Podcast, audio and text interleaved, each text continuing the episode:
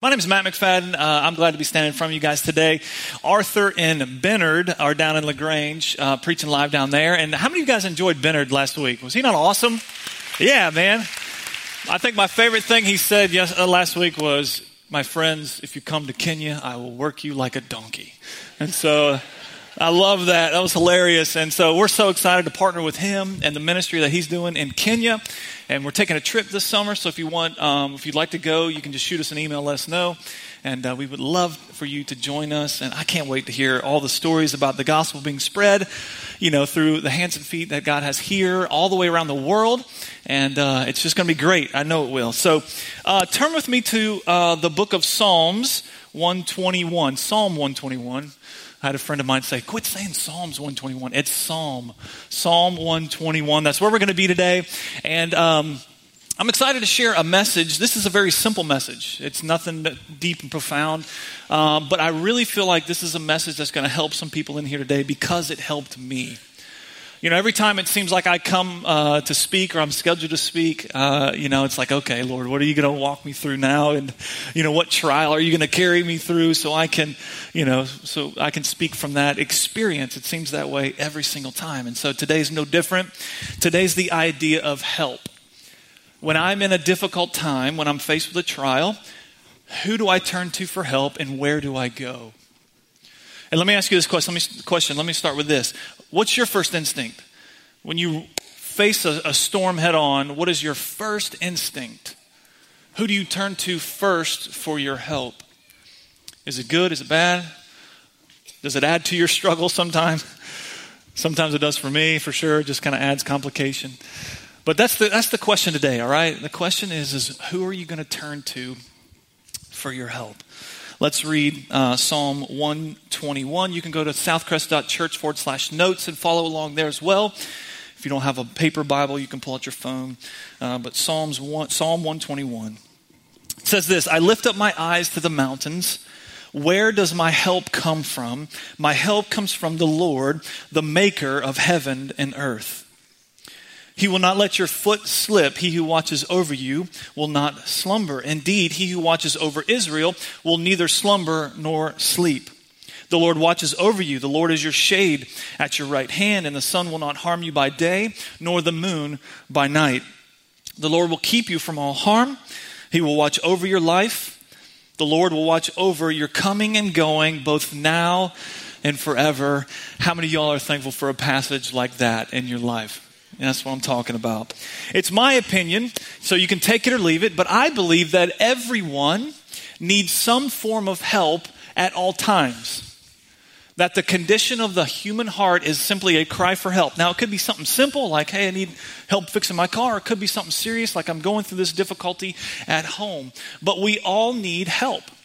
Life is full of tragedy and difficulty. That's a certainty that we're, that we're going to face these things. And I heard it said once that, you know, life is like a series of storms. We hear that, right? You're either going into a storm, you're dead in the middle of a storm, or you're just coming out of one. And you can almost set your watch, you know, your life's watch by the storms and, and the things that we walk through.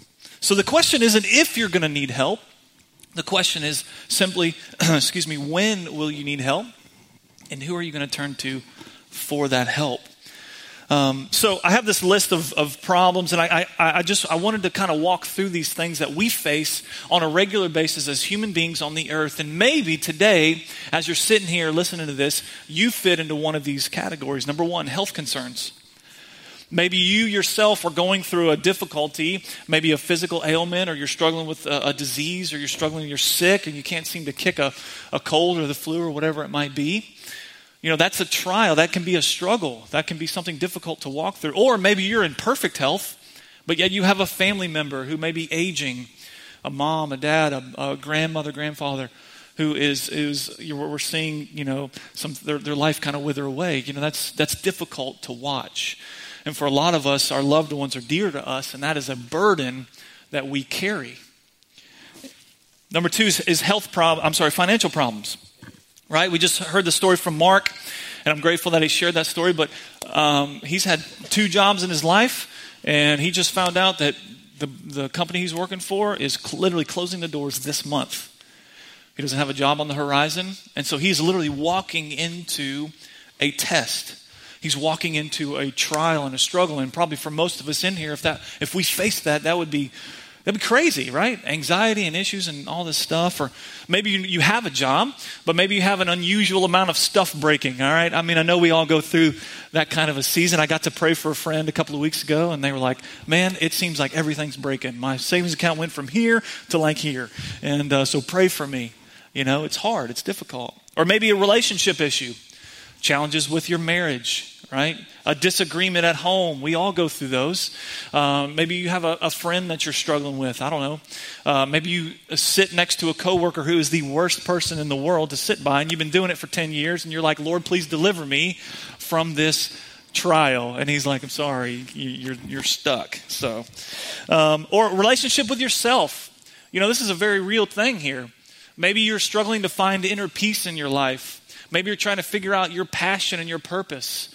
Um, I know people that, that begin to advance in age, they have midlife crisis and they're worried about, like, I don't know what I'm here. I've wasted my life on this or that, or they're struggling with that.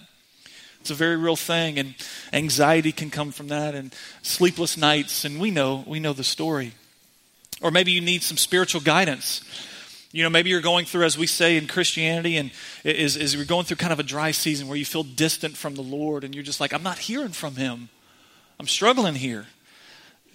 Maybe you don't understand how to handle things, or, or maybe you're just simply dealing with consequences from poor decisions maybe a year, two, five, ten years ago. I know people that are doing that today. It's like, man, I'm still dealing with the consequences of decisions I've made a long time ago. And you know, we could keep adding to this list, but we get the picture, right? We get that life is full of struggles. So I need some crowd participation here for a second.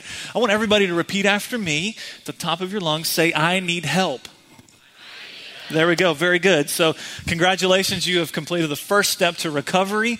You guys are well on your way. I'm happy and, and excited for you.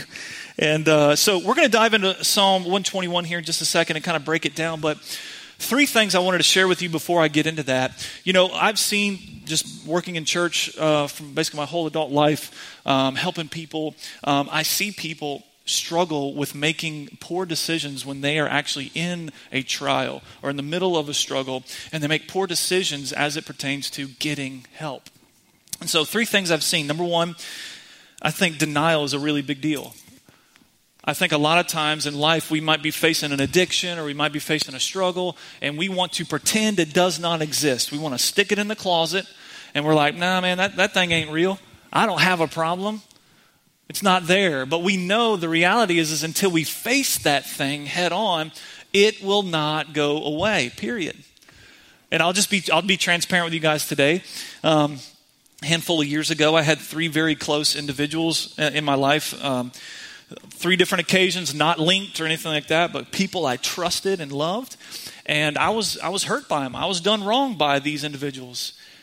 And you know, I, I'll, you know, here I am, this Christian, and I'm like, yeah, I forgave them. It's okay. But yet, it just festered and it festered and it festered. And every time I thought of these these people's names, and I knew unforgiveness. I was dealing with it, and I did. I was in denial, like I don't have an issue, but in reality, I did. And I carried this problem, and it just opened the door to all kinds of stuff in my life. And so I had, to, I had to get real with the Lord and say, okay, God, man, I got this bitterness in my life. I can't get over this, Lord. I, I need to truly forgive these people. I, it needs to be real. And so I sought some counsel, and I talked to a, a mentor of mine. It's like, how, how, have you done this? And so he gave me some, uh, some examples and some experience from his own personal experience. Like, yeah, I've dealt with it. Here's how you do it. And so man, I did it. I, ha- I handled the situation, and, and I can tell you today, standing up here, I've, I've forgiven those people. It's like this burden is lifted off of me. You know, it's an amazing thing. And so, number one, denial. Number two, pride. I think pride gets the best of us. When we're struggling with problems and trials, we don't want people's help. We don't want to admit that our marriage is struggling because we gotta we gotta maintain this, well, this hello brother, this Christian thing, and we don't want to get real with people and ask for help. You know, pride gets in the way. We, we're afraid of what people will say, knowing that everybody in the room struggles from time to time, but we want to put on this facade that, oh, that's good. I'm good. The year was 1962. I loved the game of basketball. Uh, I wish I could watch it more and uh, played it through high school and absolutely loved the sport. I think it's amazing. 1962 in March, people argue that the greatest single basketball game ever played in the history of the world was played on March the 2nd. That's when Wilt Chamberlain scored 100 points in one game by himself, right? That's unbelievable right? Amazing, uh, amazing game. They said they would put three defenders on him and he would score and basically just, he just dominated the game. He shot 36 for 63 from the field. And here's what's nuts he shot 28 of 32 from the free throw line. That's crazy percentage. Crazy. But here's the interesting part of the story. If you look back at his career, he's actually a horrible free throw shooter. The man is terrible from the free throw, right? He's a big, tall guy.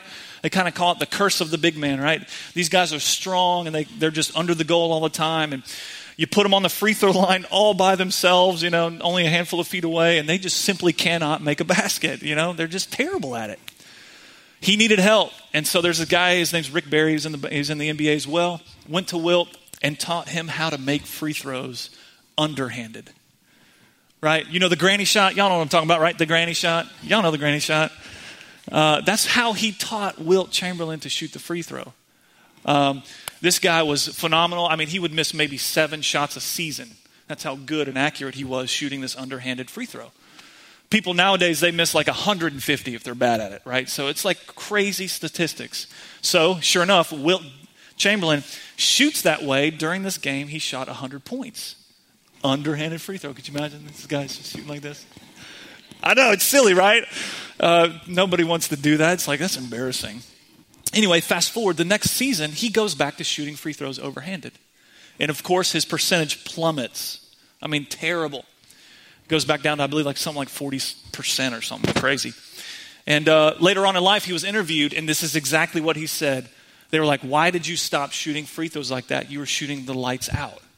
He's like, I didn't want people to call me a sissy. I was afraid of what people would say about me. Rick Barry's like, it doesn't matter what people are saying about you. You're making shots. That's the point of the game. You put it in there. And so he allowed his pride. He, he needed help, right? He struggled. He found help, was very successful, and then turn, immediately turns around and says, Nope, I don't want people to, to think this is silly, to make fun of me, right? So pride gets in the way. And then finally, we seek help, help from the wrong sources.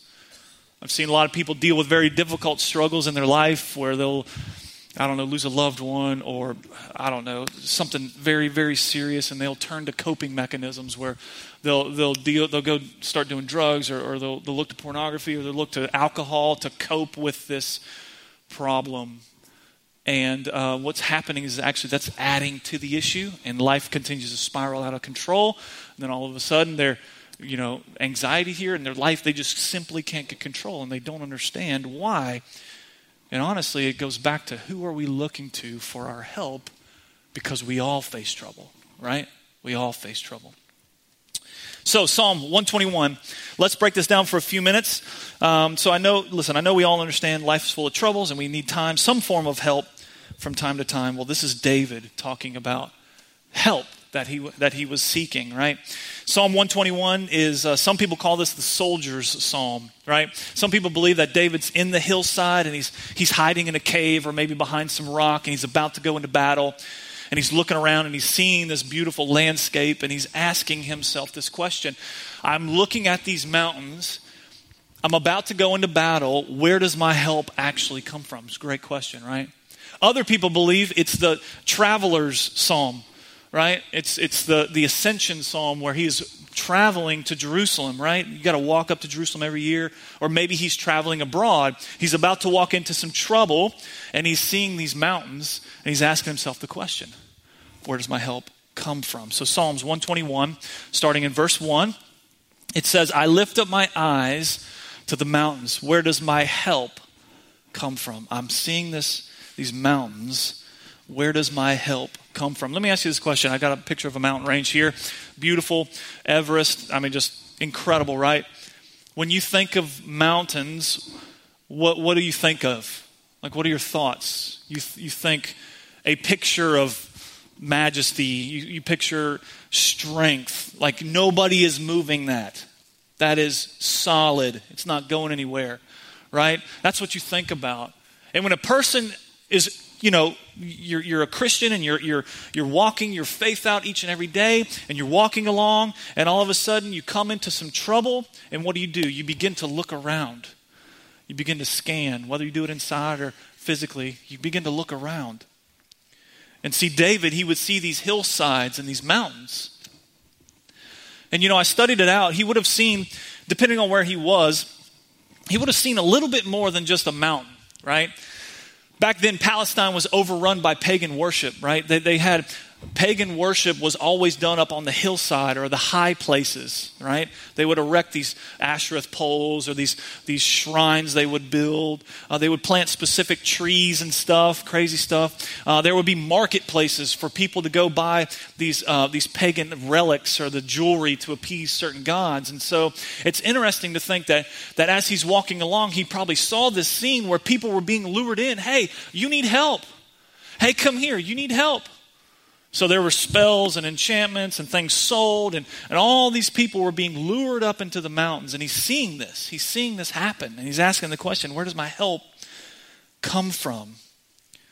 You know, maybe your crops are dying. Well, well okay, come on in. We'll, we'll pray for the enhancement of the land. Or, or, oh, you got some demons haunting you. Okay, well, come on in. You know, we'll, we'll pray for that. Evil's haunting you. You know, David, he, he uses some of the, the sun and the moon, you know. So do you fear the, do you fear the sun? Well, why don't you come over here to the sun priest and say a prayer and get protection? Are you afraid of being moonstruck, right? Lunacy and, and being afraid of the moon at night? Well, come pray to the, the moon uh, priestess and buy a piece of jewelry. You spend your money, give us your money, and you'll get protection, right? Oh, you need some money. Okay, well, come pray to the, come on up this hill and let's pray to the God of wealth, right? And on and on and on. You got an issue, there's a God to, uh, to solve it, right? Hundreds and hundreds. I don't know how many there are tons and tons and tons. And David is seeing this happen. And he's asking himself, he's seeing these mountains, this beautiful picture of protection, right? He's seeing pagan worship potentially, and he's saying, I see all this, but where does my help actually come from? Does it come from Baal? Does it come from Asherah, the sun priest? No. He moves on and he talks about where his help comes from. So let me ask you this question real quick before we go on to verse 2. Where are you prone to turn to in your time of need? Where do you go to when you're struggling? Because I promise you, if it's not the Lord, if it's not godly counsel, if it's not His Word, whatever it is or whatever they are, whoever they are, they cannot deliver and they will lead you astray each and every time. The only one we can depend on is Jesus Christ Himself. So, verse 2, let's move on. Verse 2 My help, he says, Look to the mountains. Where's my help come from? My help comes from the Lord, the maker of heaven and earth. I love this word help. It's very, it's, it's very self explanatory, but it means assistance. It means support in the time of hardship. When you need it, your help is from the Lord. If you dive into that word a little bit deeper, uh, it, it's interesting because it means girding, it means surrounding you.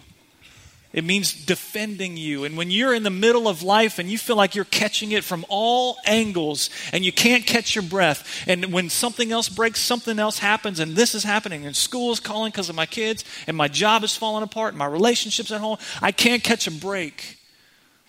If you feel that way, here's what happens when you call on the name of the Lord, He surrounds you and He protects you, and nothing can get to you.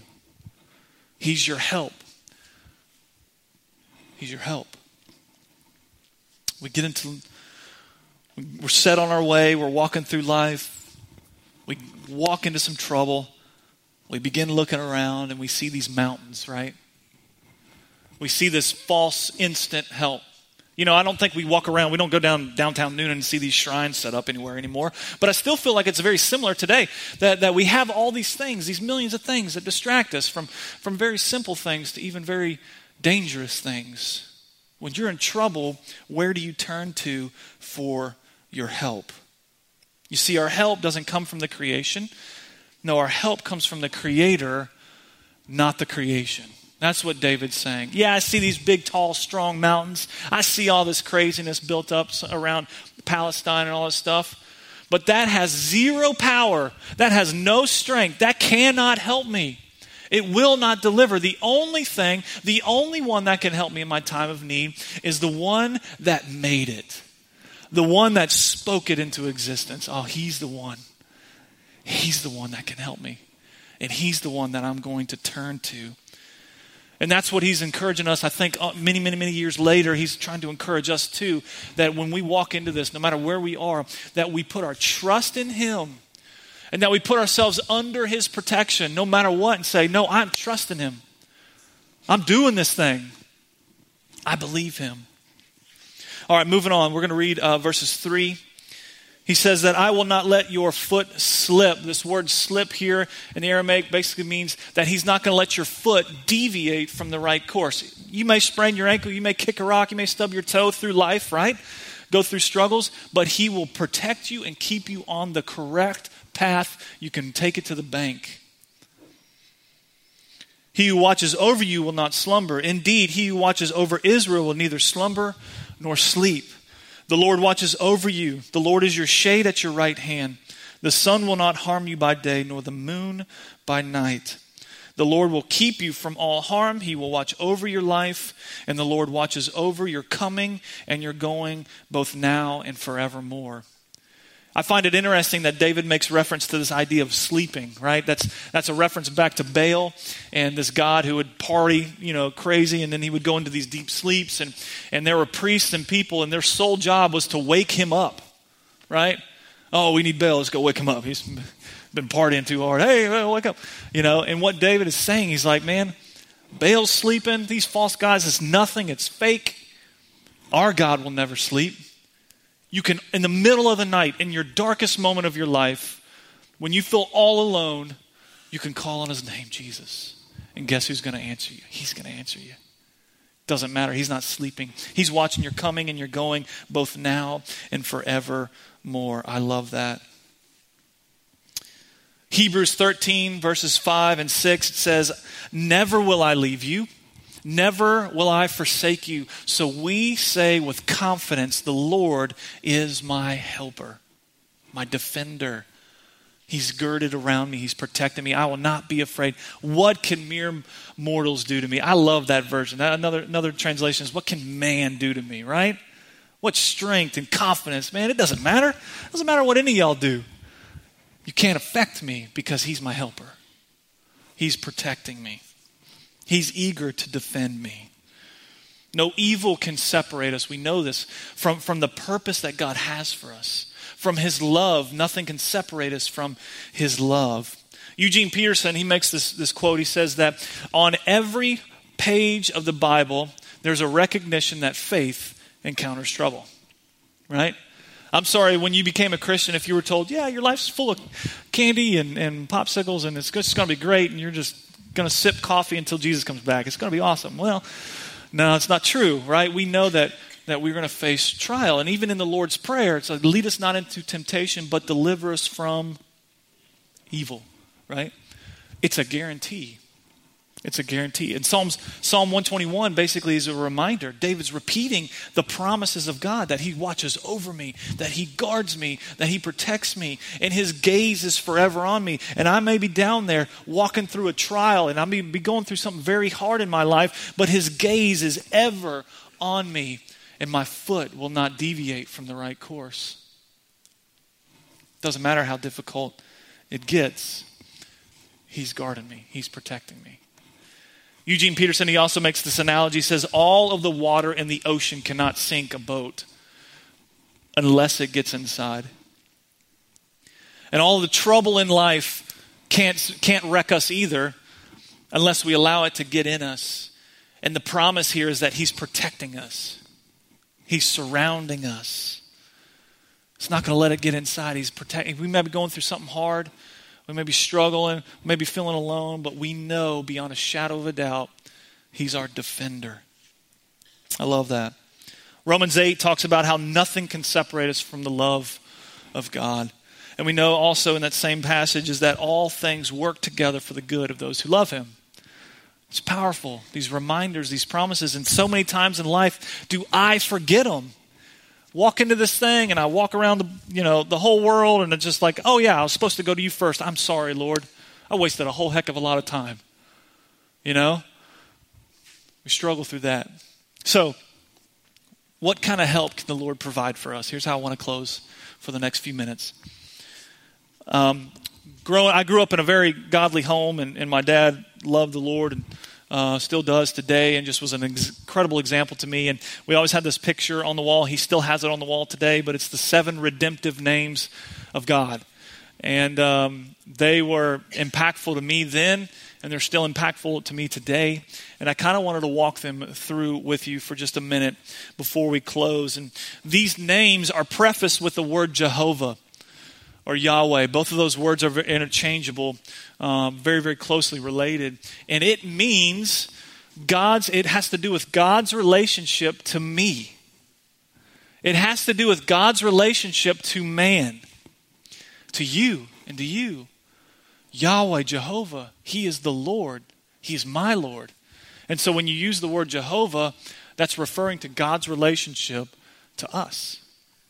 And so I want to walk through a few of these with you today. There's more than this, but I just wanted to kind of walk through a quick list with you before we close. And here's what I want you to do over the next couple of minutes I want you to do an inventory of your own heart. I want you to ask yourself, what area in my life right now do I need the Lord's help in? What am I struggling through? What have I just walked through? What am I in the middle of and I need his help? The very first one is Jehovah Rohi. Jehovah Rohi, the Lord is my shepherd. I love this one.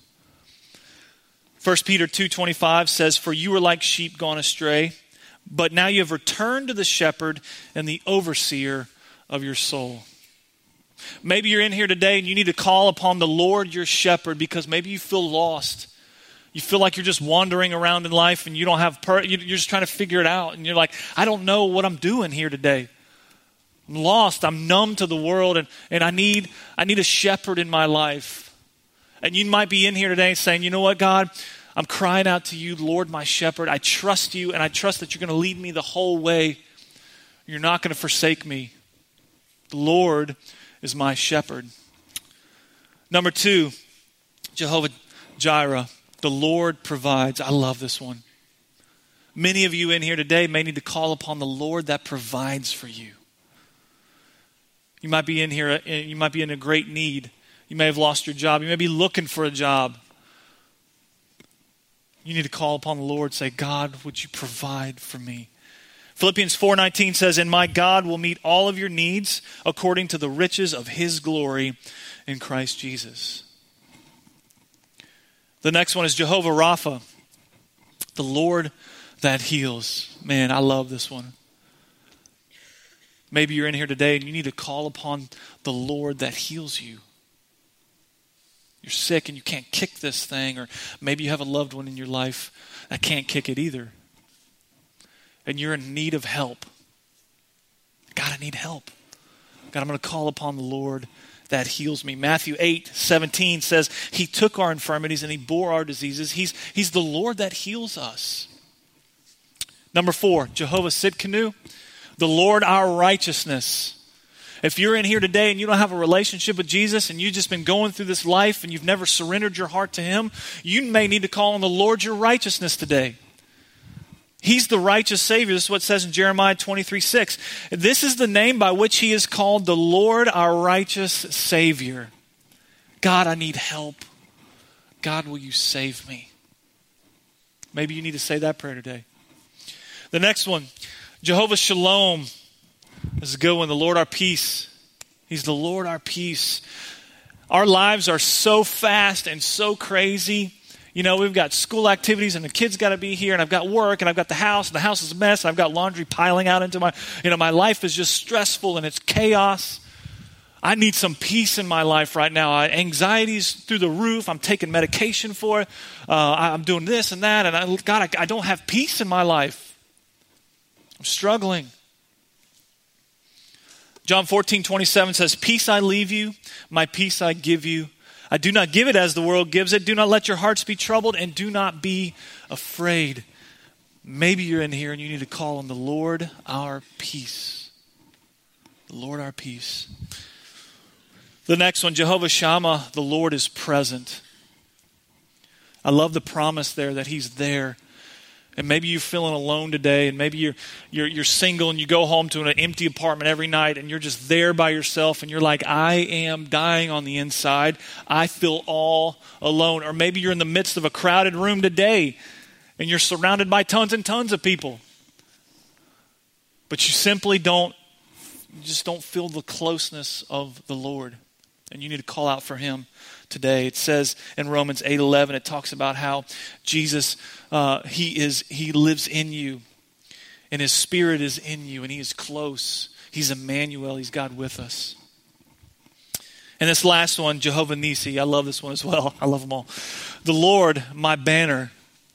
This picture I love to te- I love to, to share is think about this massive army, right? Think about Braveheart or something crazy where there's sea of people and they're all raising this banner right? And it's the Lord, it's Jehovah Nisi on it. It's this beautiful picture that he fights for us.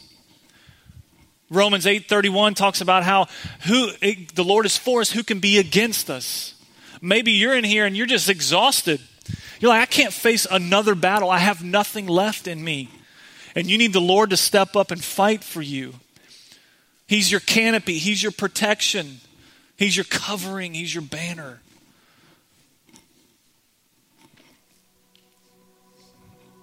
So let me ask you this question as we wrap up and we get get ready to close. What what name what name do you need to call on today?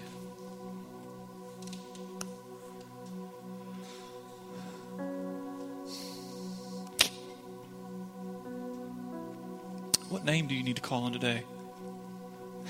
You might be in here and say, Matt, all seven actually. I need Lord, I need all of those actually in my life. Lord, that heals you. Lord, your peace. Lord, that's present, He's near. Lord, that fights for you. Lord, that leads you. Man, the Lord that provides for you. In what way do you need help today? And if you've been running around every which other way, freaking out, worrying about your tomorrow and all this stuff, Today's the time to center yourself back on the Lord. I want you to ask yourself I'm, I, I see the mountains. I lift up my eyes to the mountains. I see all this stuff, God.